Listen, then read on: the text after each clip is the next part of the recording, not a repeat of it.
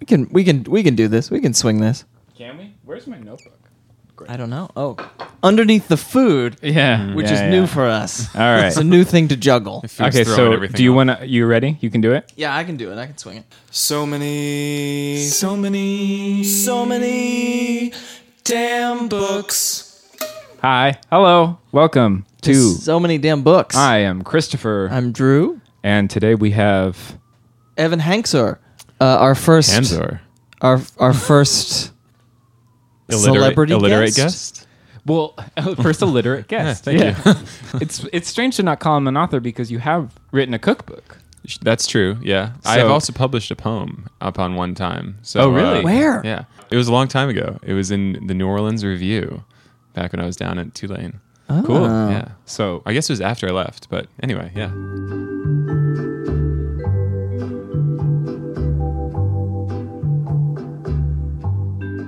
Evan is a chef here in New York.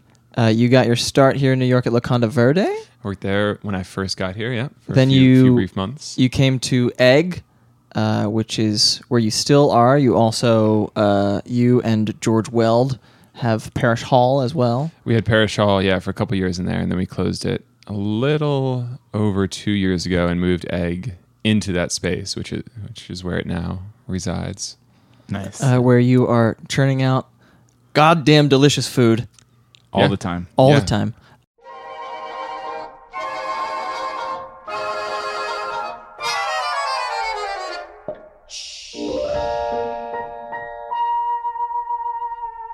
I'm gonna um, talk about the drink I made for you. I I, You- I had please, my yeah. I felt like I had my um my work cut out for me on this one.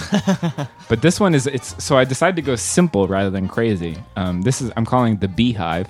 It's whiskey and then also honey whiskey and lemon and a little bit of just regular granulated sugar. And you shake that up over ice and then you pour it over ice. You put a lemon wedge on top and you sip it while you I don't know, do anything really. Yeah, anything. Sit on a porch. I feel Probably, like is yeah. like the ideal. If you could manage Sure. that, you're doing well. Yeah. Conduct complicated surgery, anything. Oh sure. I mean, it, it pairs with all activities. please please note we do not recommend that surgeons partake. Um, and you also brought a snack. Uh, I did. Do you bring want to snack. tell us a little bit That's- about the That's snack? kind of what what you do when you cook things. You're like, oh, I got to bring a snack. yeah. Um, yeah, I brought a Spanish omelet or tortilla española. Um, I was in Spain a couple years ago and still haven't gotten over the food there. Um, so I decided to bring it here tonight. It's just a potato, onion, and egg, sort of a saute baked uh, omelet with some garlic and smoked paprika mayo, and it, it's awesome. Oh, it's it's so so good. It it's so cheap awesome. to make. It's, s relatively easy to make, and it's super delicious. Uh, I'm, I'm loving it. Thank you so much for bringing it. Yeah. along. Let's move to what'd you buy?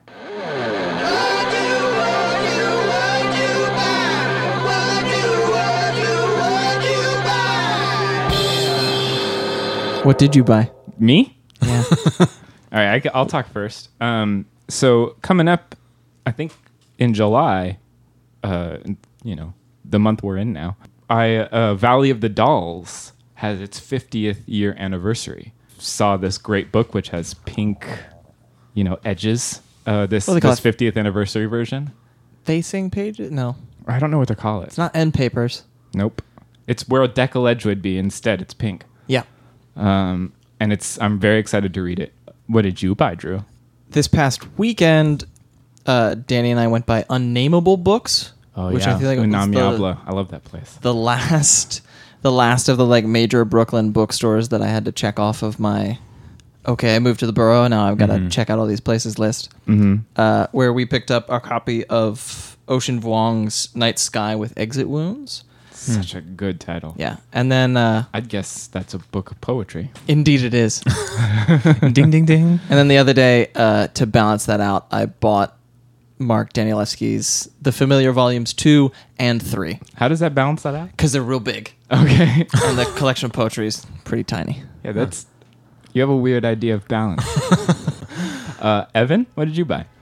Uh, well, today I was in Midtown, which I uh, aim not to be ever. Um, but I, I was there and uh, I was meeting uh, my mom for lunch. And I went into the Barnes and Noble near the restaurant and I bought uh, The Emperor of All Maladies um, Oh, wow. for $2, which was amazing. It was like on some crazy clearance. Oh, yeah. uh, which is probably because Barnes and Noble is like going to close and ruin No. the book industry. No, But, no, uh, it's never gonna no, close. It's not. So I bought that, and then uh, the other day at Book Court, I bought um, an Adam Phillips book called On Balance. Uh, he's like one of my uh, spiritual leaders. He's like a British child psychi- psychiatrist who's written all these amazing books. And I had a copy of this, and I gave it to my brother, so I had to buy a new one, and and it was there.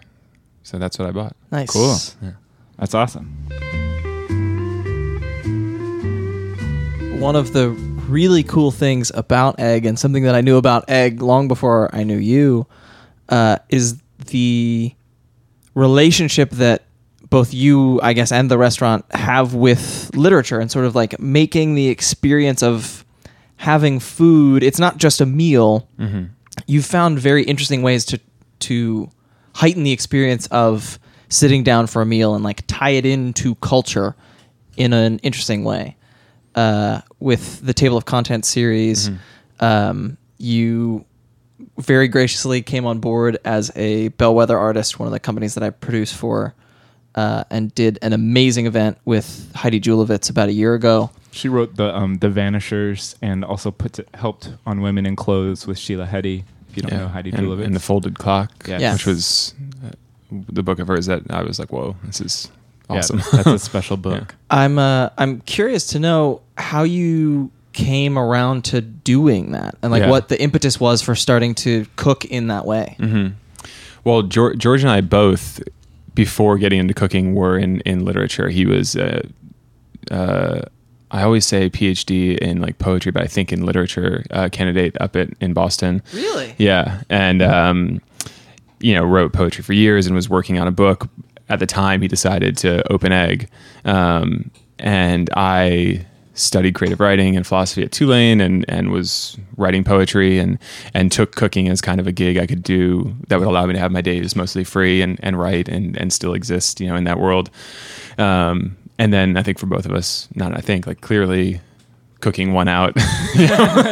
It, it it dominated. Um, but I think we still bring some of the like maybe the goals or, or the the mindsets or approaches that we had for our writing or for, for writing and, and the way it, we engaged through it with the world to cooking. And I think when I started to to understand uh, that I could do that through food was when food seemed to become like a viable option for something I would do with my life. Um, when I was first cooking, it's like this is great. You know, you're you're making delicious food, you're feeding people. That's totally admirable. Um, you're making beautiful plates. Um, but it didn't seem like enough. Uh, and when I started to realize the the way food acted, kind of as this like like a hub through which all these different things I cared about uh, intersected, right? Like the effect it had on community and the nostalgic nature of food and the, how it relates to our identity and uh, economy and, and politics um, and culture is like, wow, this is like a really powerful thing. Um, and not that I was able to like express that relationship that I was hoping to have with food in, in every cooking job or experience I had. But when I got to egg and after I'd been there for a couple of years, I found sort of a kindred spirit in George. And um, I had had this idea in my head since I was at Tulane when I was taking this class by a professor named Dale Edmonds. It was his last class he was teaching at Tulane after like 30 years. He called it Last Call. And he just picked his favorite books and taught them. Um, That'd be awesome. Yeah, it was amazing. and I wasn't supposed to be in the class. I was like a, a sophomore and it was supposed to be for seniors, but I just kept going to the class and he was like, okay, you can stay. um, which is actually I think how most people like get jobs in restaurant like good restaurants. You just keep going until they like get tired of telling you no. Um, so uh, we were reading The Sun Also Rises, and I would read this. You know, it was in New Orleans, so I'd read it in the backyard of a friend's house with a bottle of wine and like get pretty drunk and be like, "Oh, this food looks sounds amazing," and they're just drinking all the time and like all the Hemingway things you do when you're like young and stupid. um, and I was like, "Man, we should." I wish I could cook like or eat the food in this book. And years later, I brought that idea up to George. Like, hey, why don't we do like a, a literary dinner? And and we we did it. And we started with the food book fair, um, which is a great event that happens yearly over at the Wythe Hotel, um, and we kind of used it as the closing event for that for that weekend. And um, and the first book was uh, "The Sun Also Rises," and it was just it was amazing. People loved loved it, loved the experience. It felt it felt new, um, and there were a lot of interesting um, intersections between like the literary side of things and the culinary side of things that came together in, in ways I don't think either of us anticipated setting out to do it, but we've since kind of seen repeated.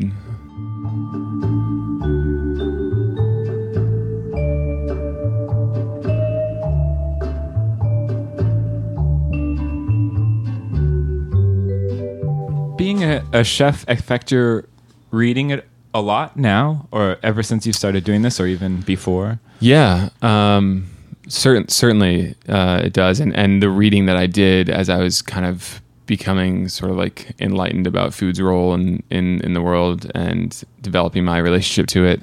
Uh, things like Wendell Berry and Michael Pollan, like these like great writers about food, um, that shaped the reading that I was doing was shaping the cooking uh, that I was engaging with. Um, but at the same time, because I was cooking, I was also I didn't know anything when I started. I was truly just like faking it. Like I, I, worked at this restaurant in Westport, Connecticut called the Dressing Room, which was a great, like super sustainable, like locally sourced restaurant. The chef there was way ahead of his time in in the sustainability movement. And I somehow like walked in there, got a job because the person who was hiring like he was like, okay, great. You don't know that much. You won't have bad habits. We can teach you. And he's like, you can work the grill. I was like, okay. And I had probably fudged on my resume, like about like my experience. I'd worked really briefly at a po' boy shop down in New Orleans and like learned nothing except like super hilarious cursing, you know?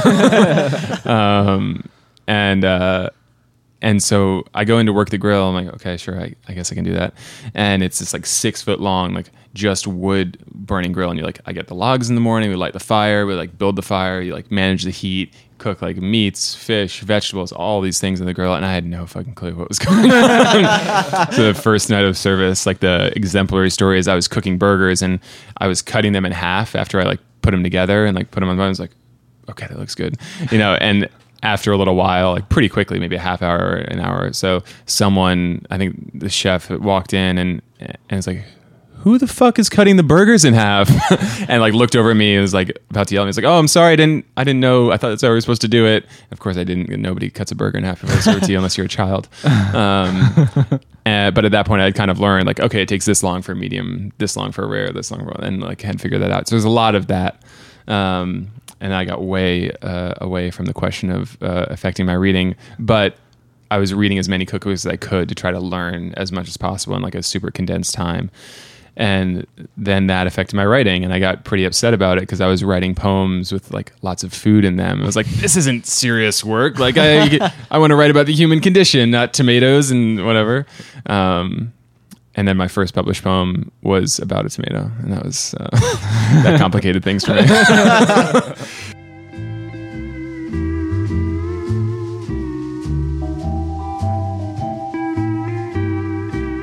Just for our listeners who might be unfamiliar, you do the big dinners where you sort of make an entire dinner based around a book, but mm-hmm. then uh, semi-monthly. Yeah, we try to do these monthly readings. yeah, and I've I've been to a couple now, and it's just it's cool. You get two or three authors to come in, and you pull something, either an actual dish out of the book. Mm-hmm.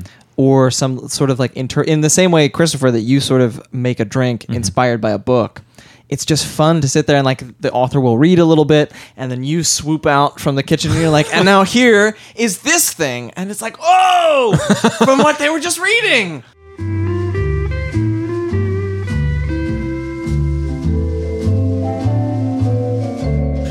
It's pretty it's amazing the reaction like and and i think like I, like we hope that it really enhances your f- feeling of understanding or like connection to the text, right? Because like you read things and you mentally taste them or have a sense of what they're like, but to actually have that dish and to to have to encounter and like confront that dish in front of you and to eat it and ingest it physically, it's like like I wasn't really expecting to like have this close relationship with this book, um, but all right, um, yeah, it is a very intimate yeah thing to be to to pull that out and have that right next to you. Yeah. Yeah. Um, but I mean, it's been something that I try. I've, I've tried to do in my reading for a long time. We've talked. We talk about this sometimes on the show, like uh, having an orange uh, when we were reading. Oh, yeah. like um, Station Eleven by em- Uh-huh. Emily Saint uh, Saint John Mandel, like eating an orange just because like they don't have oranges anymore, and they mention that they miss Uh-huh. them. It's like, haha. I, I am. be- Some I'm- people, some people do it out of altruism. Some do You're it just like out of petty with the characters. yeah. Yeah, to each their own. and to each moment their own. You don't Right. know. how much you're- you know, sometimes you want to spite your characters, and sometimes you want Yeah. to join them.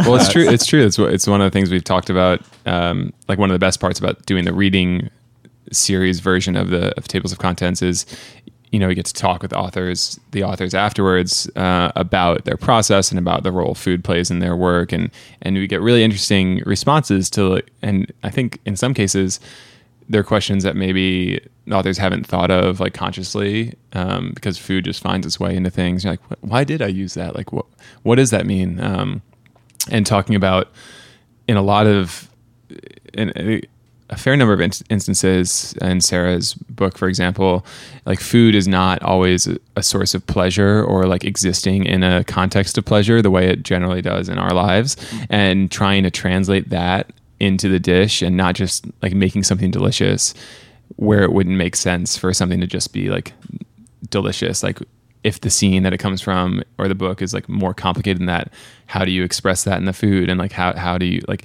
how much can you can you honor what's going on through food um mean, you're talking about Sarah interesting to come again- you're talking yeah. about her novel "Girl at Girl War,", War, yeah. which is Yeah. literally a, a young child soldier at Right, war. So that's that's a a- whatever they're eating is a little different. yeah yeah exactly yeah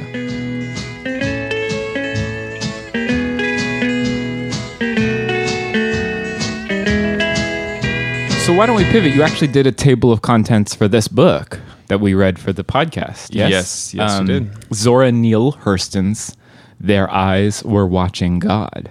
And before we get to the table of contents, I do want to talk about first. I'll, I'll admit I definitely had a bias from you know fourteen year old me Uh-huh. who thought that this book was impenetrable, Mm. and w- you know for some reason, even though that opinion is a fourteen year old's opinion, it's something I carried over into adulthood. Yeah, yeah, I mean, I think it's one of the, and we've discovered this a couple times, like super tragic uh, part of our educational system is that you read these amazing books when you're young, and then everyone's like, "Oh yeah, I read that." You know, when you're adult, you're like, "Yeah, I read To Kill a Mockingbird when I was in whatever. I read I was watching God. Like, it was fine," and and you're like, "Well." If it was just fine, you wouldn't be reading it, and like it wouldn't just have you read it in school. And when I've gone back to cook from them, it's just like, holy fuck, these books are like like ama- I've left these books, both those books in particular, so shaken. Mm-hmm. Uh, I was like, uh, really like thankful that I, I got back to them somehow, right? That this was a way to get back to reading those books, which probably I would have been the same way. Like, eh, Yeah. yeah, yeah, I read that. I have a low opinion of it. yeah, Um, But I- yeah, I'm immensely thankful that I did come back to this book because I just a coming to it from from having lived for a little while, which I think uh, with a book like this is especially important. But also just like having read a little more, a, even a little more widely.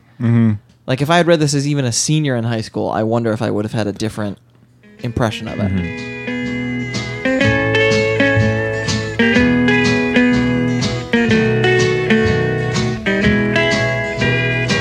Before we go any further, I guess for anyone who hasn't read the book, Yes. or who read it in high school and has since been like, "Fuck it," uh, it is the story of a woman, Janie Crawford. Uh, she she has several last names over the course of the book.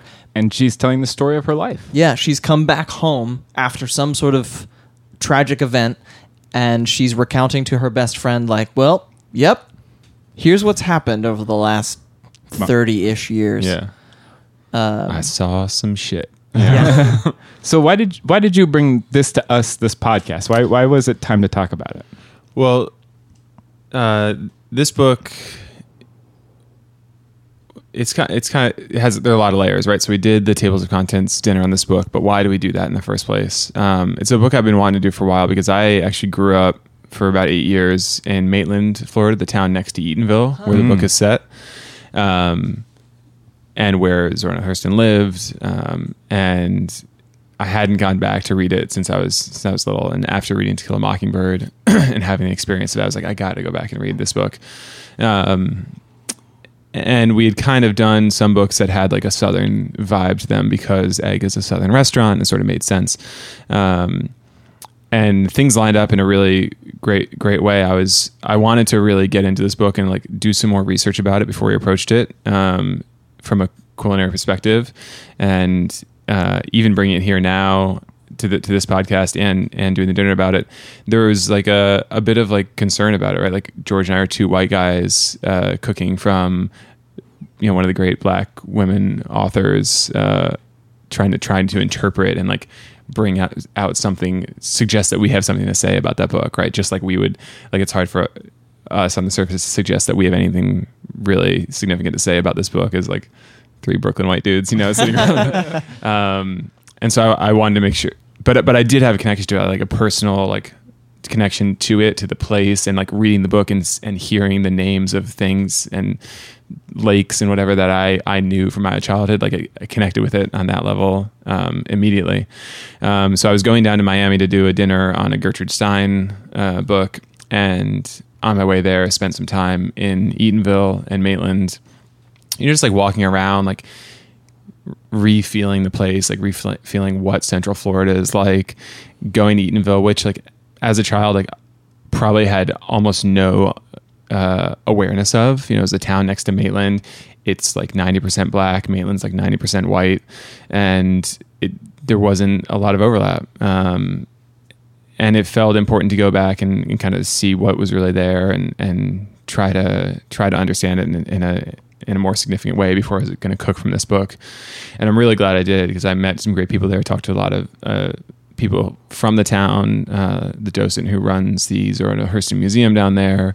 Just learned learned a bunch. Um, reread Zora's autobiography, Dust Tracks on the Road. Um, reread this a few times, and it's just such a good. It's like such a good book. I mean, from the first the first line, right? It's like um, Oh, it's so, so good. so like beautiful and powerful. Um, you know, ships at a distance have every man's wish on board. Um, all the way to the end, like there's an amazing balance of what could get into like, and I think uh, you know she she avoids it perfectly. Like get into these kind of like romantic or like overly folkloric, uh, cliched descriptions or or stories or whatever, but you know Zora herself was so well researched, knew so much about Black folklore, and was able to translate the feelings and the realities of of that existence in this town, which was the first free Black town in the U.S. You know, uh, Without into, into literature. didactic. Exactly, Either. yeah. It's, it doesn't feel like she's like, and then this happened. Like Right. it never feels like that. It feels very much driven by passion and character. Yeah.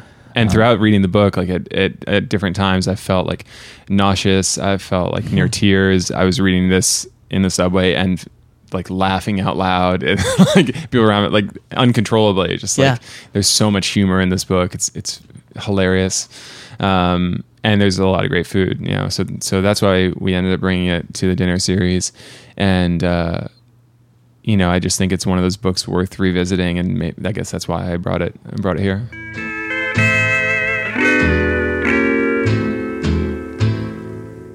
Do you want to talk about the the menu? Yeah.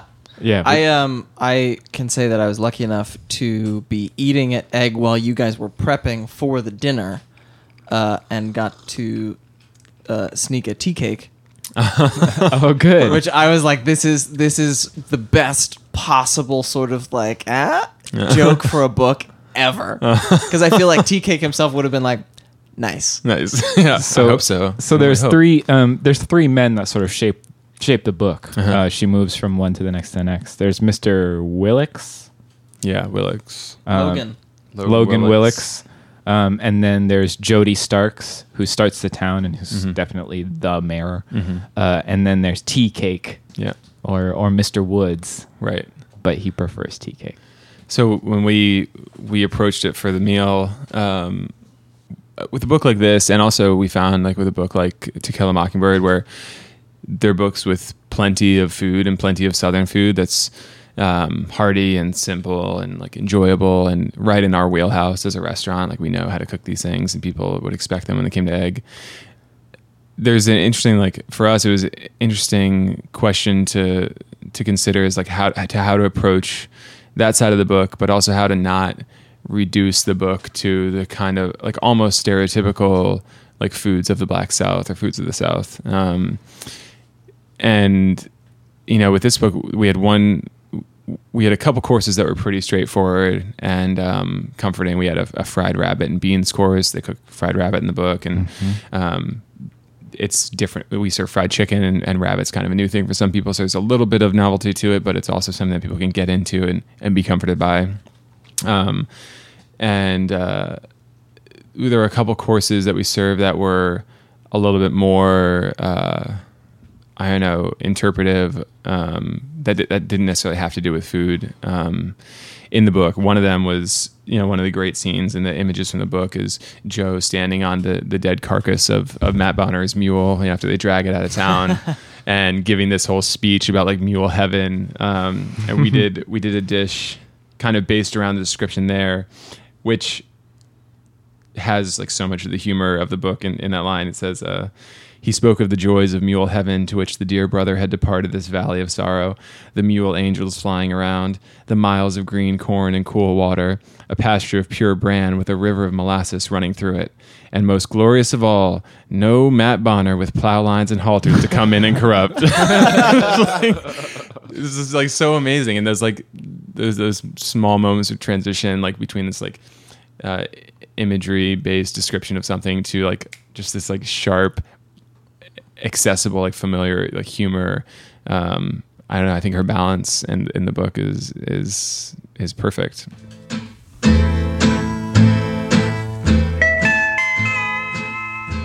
um and then the other course we did was the one that raised the most kind of question between ourselves, between Wait, George and I. I'm sorry, what was that course? Oh, sorry, that yeah. yeah what was the course? That. The course was dessert, and we did um, pasture bran with molasses river. So we made a bran nice. cake.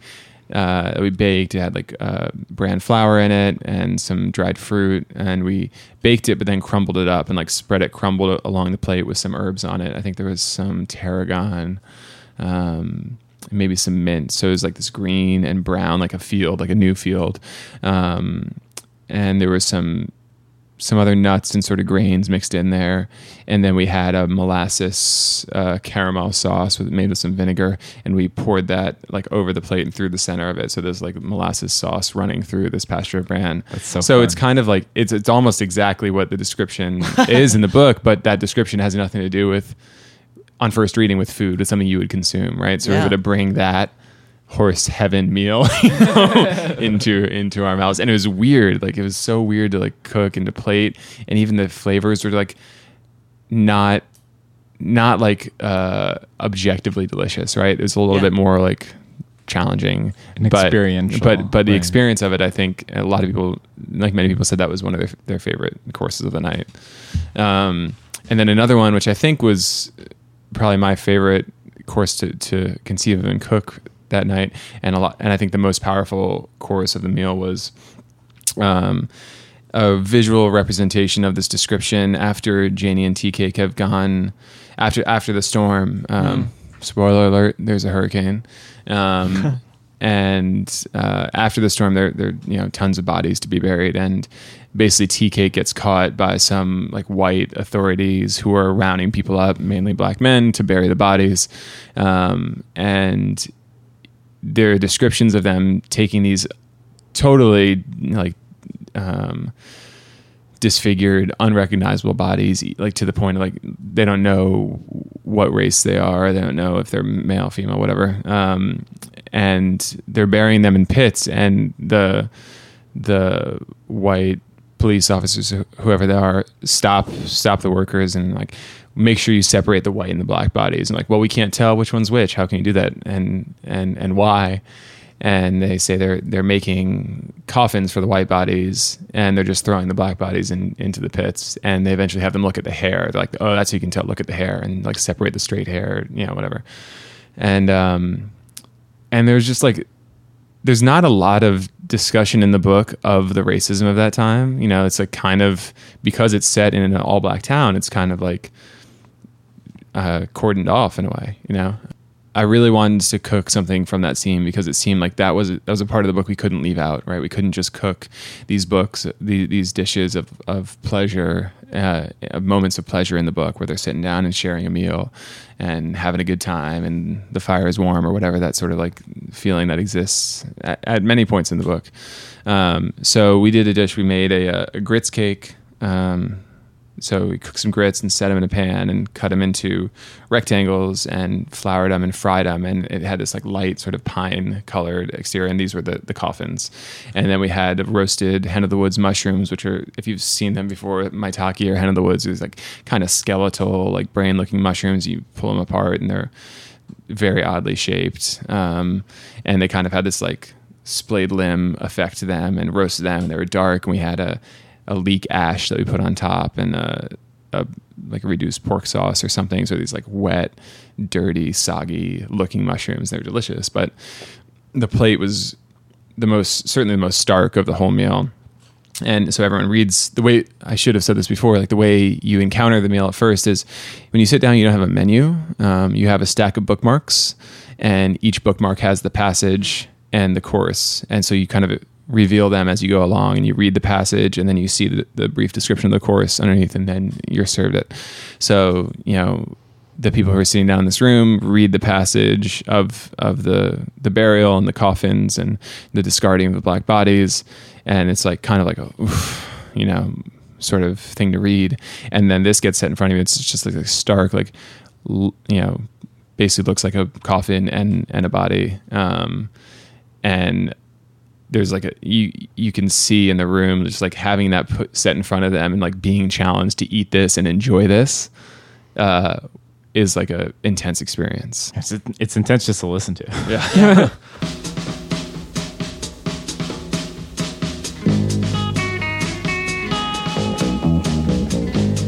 I don't know if you have a preconceived notion of this book because of high school and have even read it in high school.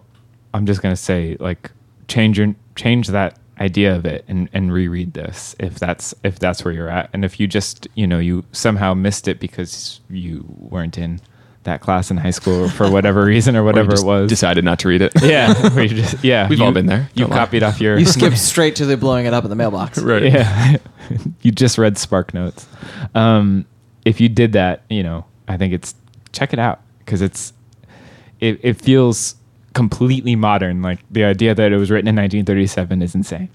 Because Yeah. it does not it reads like anything that if you said this book came out two years ago or whatever you would i would yeah. Yeah. It doesn't it, it's completely and utterly timeless. And you know coming from her like Zora Neale Hurston is like kind of this timeless certainly well ahead of her time you know woman. It's it's kind of not surprising um, Yeah. but it's it's very reflective of I don't know her her honesty and her disregard for what might have been expected of her or or, or writing yeah mm-hmm.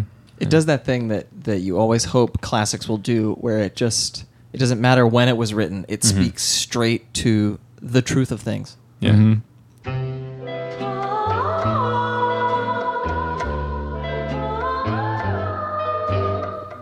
let's uh let's move to recommendations huh? Yeah. Speaking of the have you heard of? Yeah. Um, Drew, do you want to you want to start us off? Uh, sure. I have another one. Uh, we were talking a little earlier about Hemingway, uh, and this year I have been since I didn't read any Hemingway in school. I didn't have Hmm. to, and I also, for whatever reason, never thought like this is something I ought to read anyway.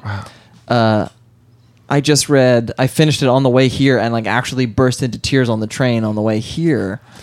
Um, to have and have not, which it's about a, a guy sort of doing smuggling runs between Key West and Cuba, uh, right around the time of the revolution in Cuba, and it like there's this. It's it's a good thriller. It's like a good sort of like proto uh, John le Carre sort of like thriller, but then the very end of the book, he all of the sudden just like does this sort of Virginia Woolfy thing of like spinning through a bunch of people's heads as they're all sleeping in these boats in the marina, and like spoilers, the last boat that comes in has like this guy who's hanging on to life um, after like a shootout with some Cubans on the high seas.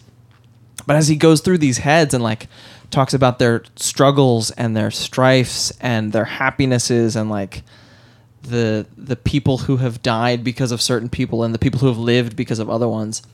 I, it, hmm. it was the first moment with Hemingway I was like, oh, he's not just an amazing writer, mm-hmm. like the actual act of writing. He knew some shit mm-hmm. about humanity. Hmm. Um, and it's one of those ones that like is never mentioned in the first breath of Hemingway, but mm-hmm. I definitely recommend it. Mm. Evan, how about you? That's a good one. Yeah. Um, well, I'm reading 1004 by Ben Lerner right now. Nice. It's pretty sweet. I Mhm. really, I really like that. I'm not all the way through it, so I'm not sure that I can recommend it entirely, but I can recommend reading at least half of it so far.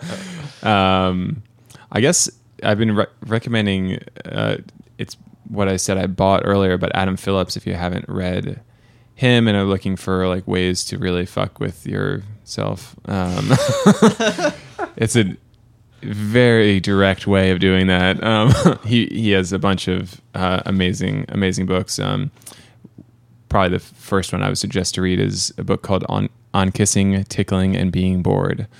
And uh, Done. Yeah. Sold. I mean, it's like an amazing title, also.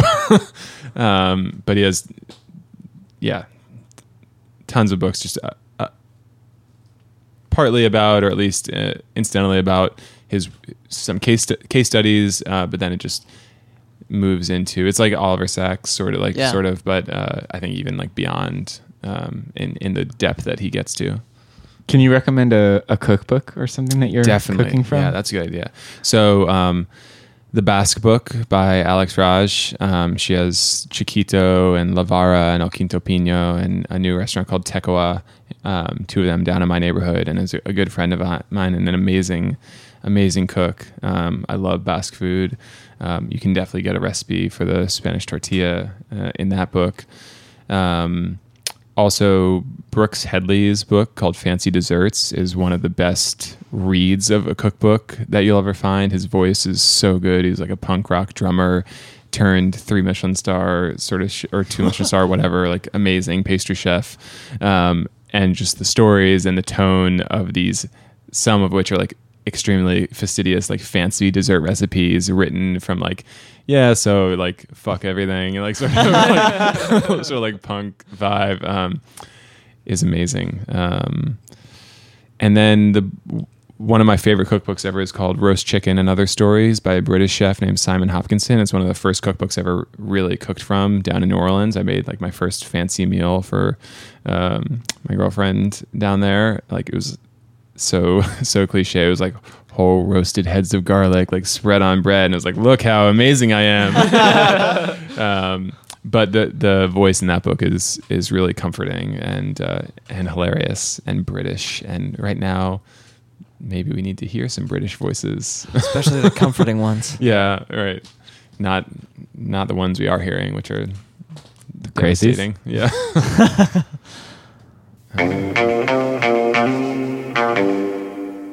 Chef, thank you for coming on the show. Yeah, we really appreciate it. This was really fun. Thank thanks for having me. And thanks I feel- for- I feel more literate already. Thanks for recommending this book. I mean, it was great to to revisit it and realize that I never really visited it the first time. Yeah, this is uh this this made me this changed my life.